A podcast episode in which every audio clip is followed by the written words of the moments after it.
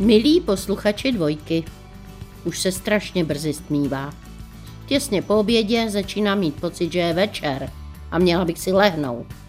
A proto jsem moc ráda, že naše společná hodina se odehrává ještě za plného denního světla, kdy na mě všechno působí tak nějak optimističtěji. Dnes jsem si pro nás připravila téma, které by se dalo vyjádřit slovem předsudek. A doufám, že vás aspoň trochu pobavím. Na dvojce začínáme smažit omeletky. No a to je komorní polední show se mnou, s Halinou Pavlovskou. Český rozhlas dvojka. Rádio, které vás baví. Milí posluchači dvojky, omeletky podáváme právě teď. A naplnila jsem je předsudky. Albert Einstein jednou řekl, že žijeme ve velmi smutné době.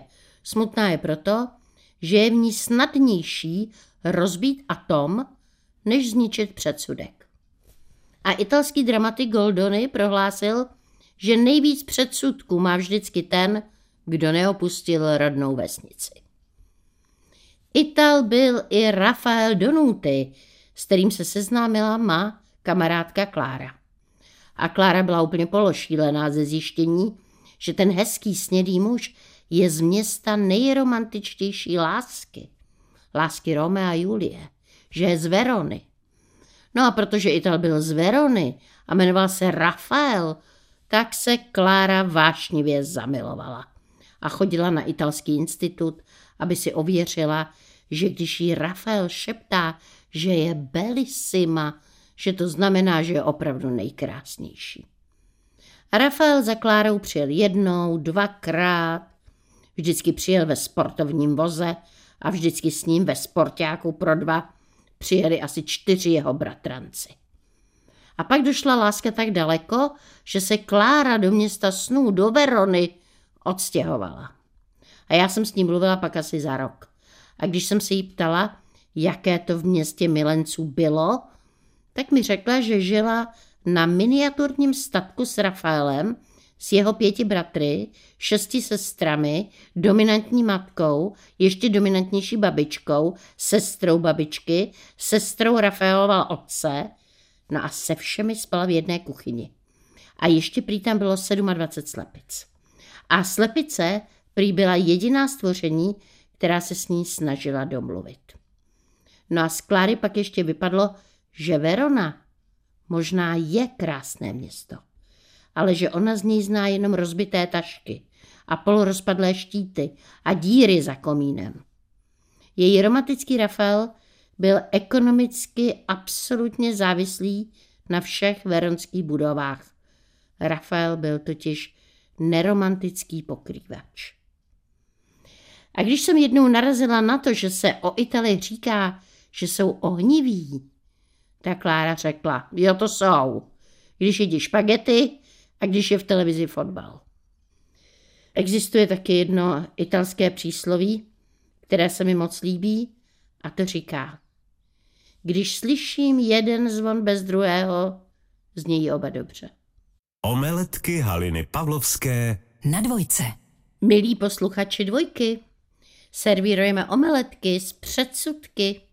Když jsem byla mladá, tak naše škola FAMu pořádala studentské filmové festivaly v Karlových Varech. A já jsem tehdy jako zástupce hostitelské školy dostala na starost skupinu studentů ze Švédska. A v ní byli dva moc pěkní kluci, kameramani. Vysocí, blondětí, štíhlí. No a jak se o Švedech vždycky říkalo, muži nesmírně chladní. Prostě studení Švédi. No já jsem sice byla vdaná, ale přesto mi to nedalo a snažila jsem se jednoho toho Švéda upoutat.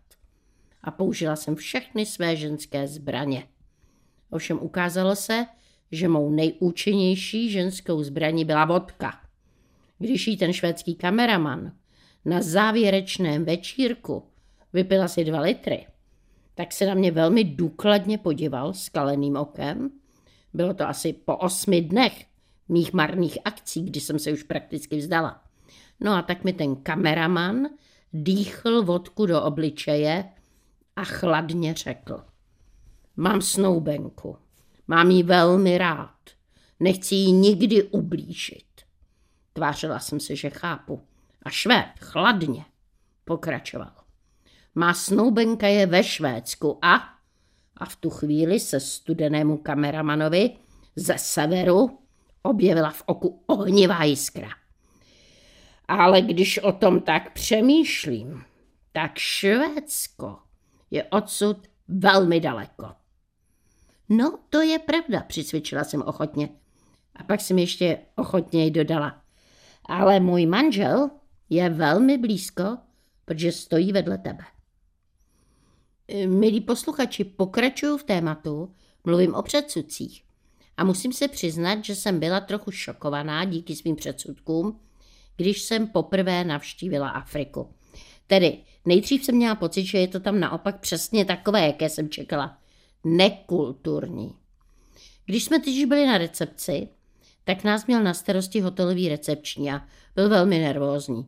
Vyplňoval velmi komplikovaně náš blanket, papír o pobytu. A pak spletl poslední kolonku a napsal do ní jinou sumu za pokoj. A pak to číslo přeškrtl a napsal jiné. A zase chyba, zase škrt. Pak tu cifru recepční gumoval. No a pak do toho formuláře udělal díru. A pak byl v takové depresi, že papír zmačkal do kuličky a hodil ho do koše. A pak se velmi soustředěně zamyslel, šel ke koši, ten zničený formulář vytáhl, aby důkladně zlikvidoval stopy své neschopnosti, tak tu papírovou kuličku snědl. No. A pak jsme byli v Africe asi tři týdny a připadali jsme si jako ostřílení domorodci. A když jsem pak v tom našem hotelu slavila narozeniny, tak jsme si velkoryse objednávali trojité panáky a pak mého kolegu tak šokoval trojnásobný účet, že ho zmačkal do kuličky a snědl. No, a pak nás z hotelu vykázali a pak, když jsme tvrdili, že jen servilně zachováváme tanzanijské zvyky, tak nikdo vůbec nechápal, o čem je řeč. A když jsme pak tedy konkrétně řekli, že ten jejich recepční přece taky snědl papír, tak se ředitel hotelu rozesmál a řekl, no jo, ale ten náš recepční, to je Němec. Když se setkáte s cizincem, tak máte často pocit, že je to ten jediný člověk, který by vám mohl rozumět, kdyby vám ovšem rozuměl.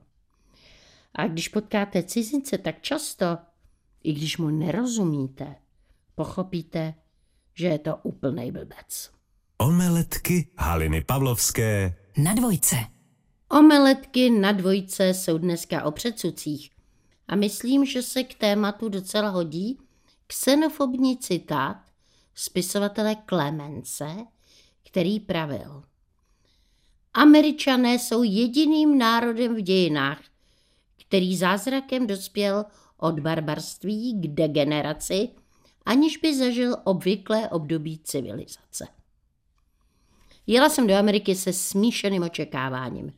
Bydlela jsem tam, když jsem tam byla poprvé, v jedné rodině a paní domu mi vyprávěla, že její muž je velmi praktický člověk.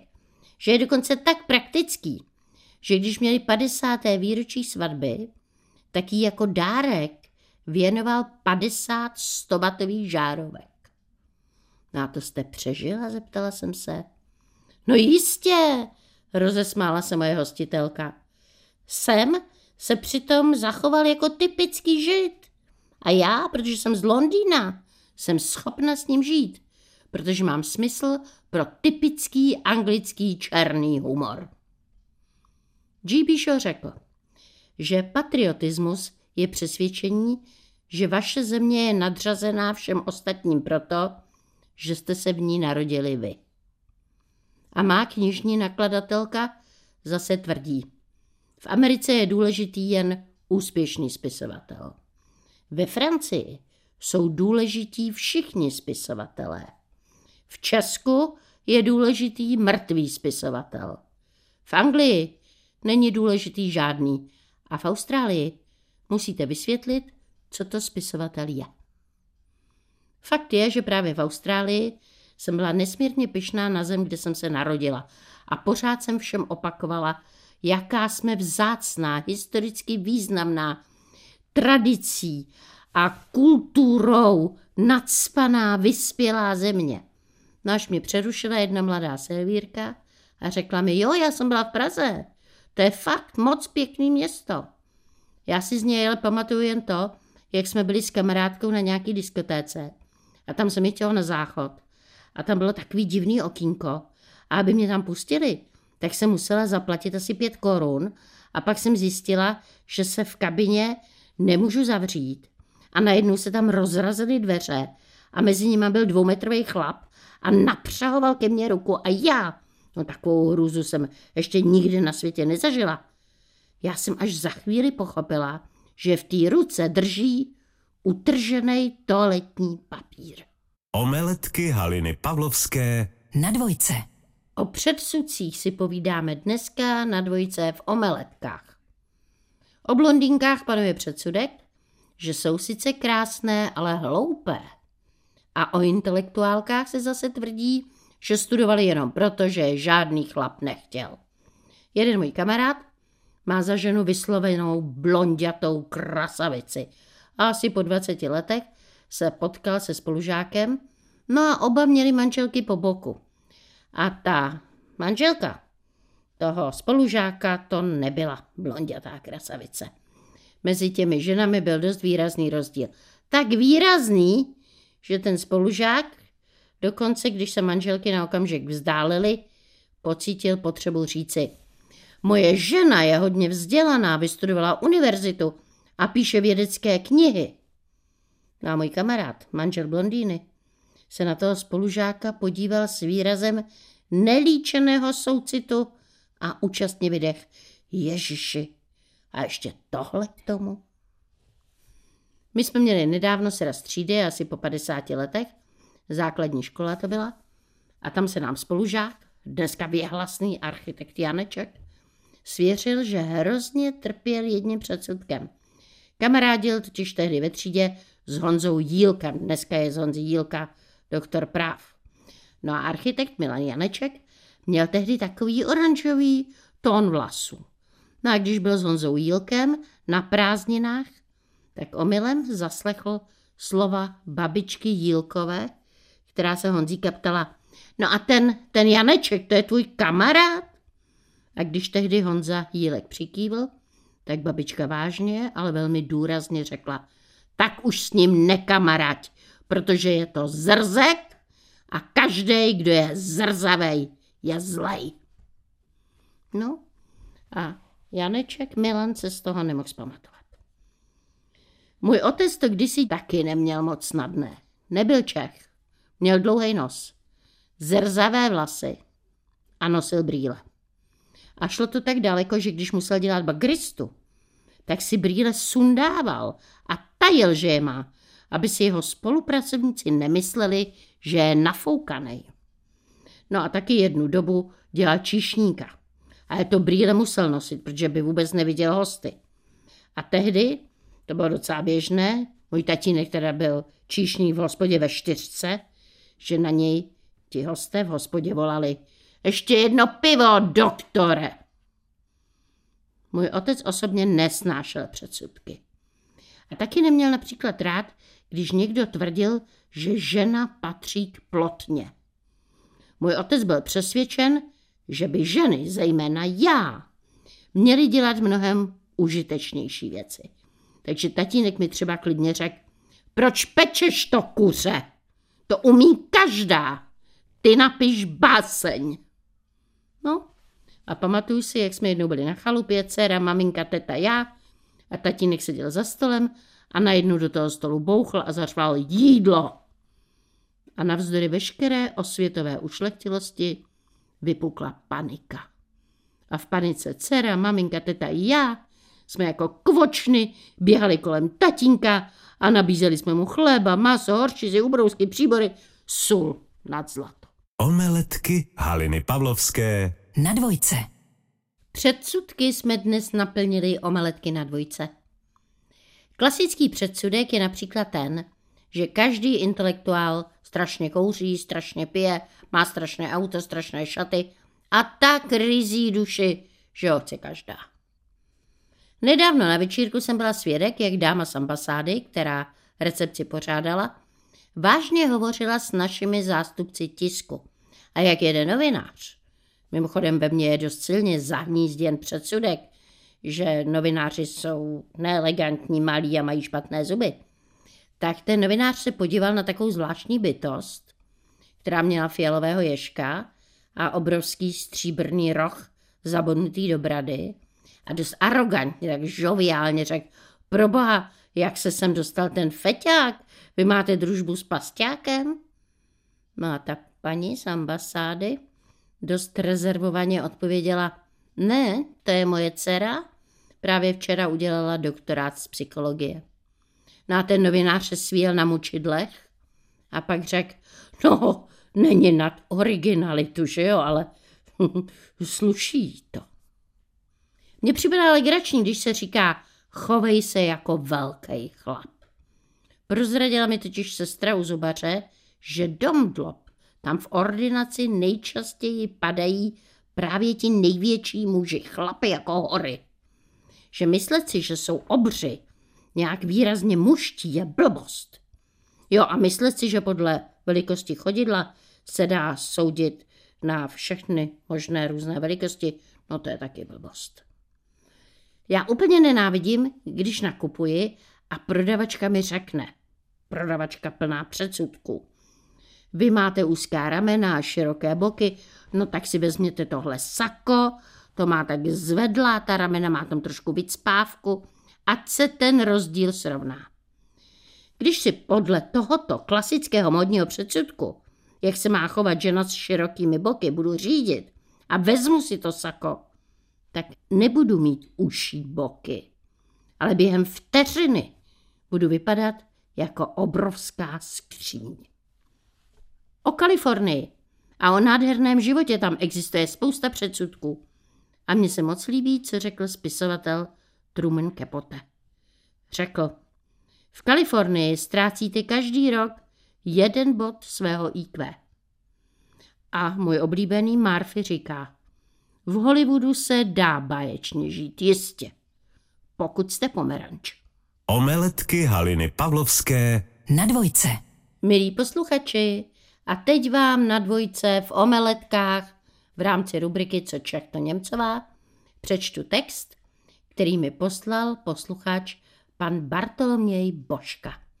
Jeho text má název Dovolená v Alpách. Tak jsme s mými dvěma kamarády konečně odjeli na naši první společnou dovolenou. Cílem byla vesnička, kde si za Innsbruckem v rakouských Alpách. Začali jsme ve vlaku někdy před pátou hodinou raní a cestou ubíhala vlastně docela rychle. Až někam asi tak 70 kilometrů před Innsbruck, kde mě znepokojil stav vody v řece, která protékala také naší cílovou oblastí. Voda už se skoro dostávala pomalu pryč z koryta a plynula velice rychle. A proč tam plavou ty velké větve a stromy? Začal jsem zjišťovat, jestli se něco děje. Ta trať, po které jsme měli z Innsbrucku pokračovat k našemu cíli, byla někde zaplavená a náš vlak zrušili a ten další taky a ten po něm taky, až byl jediný. Vystupujeme tedy v Innsbrucku a netrpělivě vyčkáváme na nástupišti, co bude dál. A po chvíli nám oznámili, že dál bude pokračovat stejná vlaková souprava, se kterou jsme přijeli. Takže jsme nastoupili zase zpátky a s vidinou cíle se uvelebili dokonce i na stejných sedačkách. Nutno podotknout, že přívalové deště doprovázely i teploty okolo 10 nebo 11 stupňů, což na srpen není nijak nadprůměrné. Jednu stanici před místem, odkud nám jel autobus do obce, kde se nacházel náš apartmán, nás nahnali do náhradní autobusové dopravy. Už jste někdy jeli na posledním schůdku namáčknutí na dveře autobusu s obavami, že vám na hlavu spadne řvoucí a neposedné dítě? No my ano, právě teď. A kvůli vzniklému spoždění nám ujel i ten návazný autobus. A tak nezbývalo nic jiného, než vzít kufry a zbylé tři kilometry do kopce vyšlápnout po svých. Když v tom slyšíme, jak na nás někdo volá. Za námi stála u auta postarší paní a pochopili jsme, že se nás ptá, zda nechceme někam hodit. Ač trochu nejistě, tak radostně nastupujeme do jejího auta, aby nás poslední úsek cesty odvezla a přímo k apartmánu. S obrovskými díky a s úsměvem na tváři se s milou paní loučíme. A poté je nám svěřen apartmán. Paní ubytovatelka nám přeje hezkou dovolenou a odchází a zase se vrací. Důvodem jejího návratu byla taška s nákupem, kterou jsme v tom spěchu nechali v autě u té milé paní. Tak tady už nás teď musí všichni znát, myslíme si. Nicméně, dál už dovolená probíhala příjemně a hladce a počasí se taky vylepšilo a už nám nic nebránilo užívat si horského vzduchu, dobrého jídla a krásných alpských výhledů. Překvapila nás už snad jen odpověď pokladní v místní samoobsluze. Přejete si účtenku? No na tom by nebylo nic divného. Kdyby to neřekla, perfektní češtinou. Omeletky Haliny Pavlovské Na dvojce. O předsudcích si povídáme na dvojce v omeletkách. Já jsem vám před písničkou přečetla text, který mi poslal posluchač pan Bartoloměj Božka. A vyzývám vás, milí posluchači, taky mi pište zážitky a vzpomínky a posílejte je na adresu halina zavináč rozhlas.cz a nebo na adresu Českého rozhlasu. Dvojka omeletky Vinohradská 12 Praha 2 120 00. Pište, pište, pište. A já se teď vrátím k předsudkům. To předsudkové téma jsme probírali doma s dcerou a synem a já jsem vždycky řekla nějaký předsudek, třeba všechna miminka jsou rostomilá. A moje dcera dodala, když spí. Nebo jsem řekla, žena má poslouchat muže. Když se jí chce, řekla dcera. Muž musí živit rodinu, řekla jsem. Když to jde, řekl syn. A taky jsem řekla, dobrý člověk ještě žije. A moje obě děti zvážněly, vykulili oči a řekli, a kde? Nejběžnější předsudky u nás v Čechách jsou tyto. Pes pozná dobráka. Z tlouštíky je legrace. A když má někdo prachy, tak je to určitě padouch. No a teď jsem si pro vás připravila takovou lehce xenofobní anekdotu. Jdete na kohoutí zápas. Jak poznáte, jestli je tam Polák? Je to ten s kachnou. A jak poznáte, jestli je tam Ital? Sází na kachnu. A jak poznáte, že je tam mafie? Kachna vyhraje. A teď vám dám lehce z předsudky, že americké jídlo nestojí za nic. Recept na sírové mafiny, které mě ale překvapivě chutnají.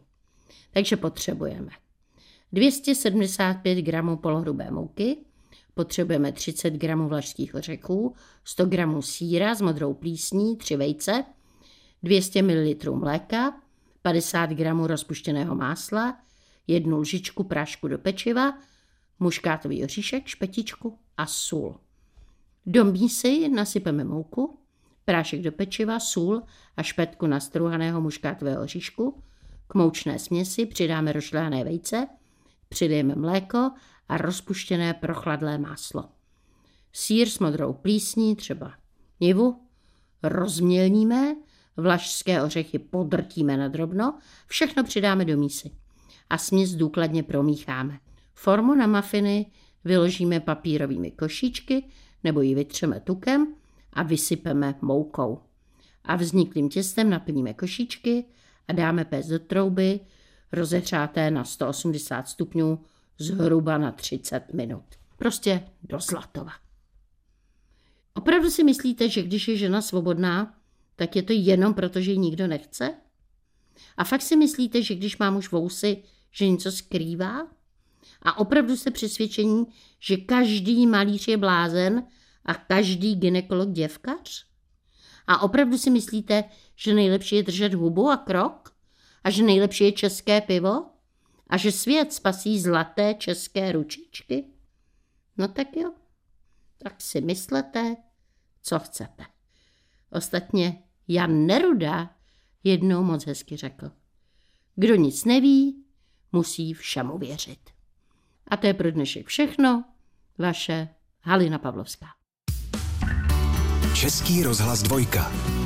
Rádio, které vás baví.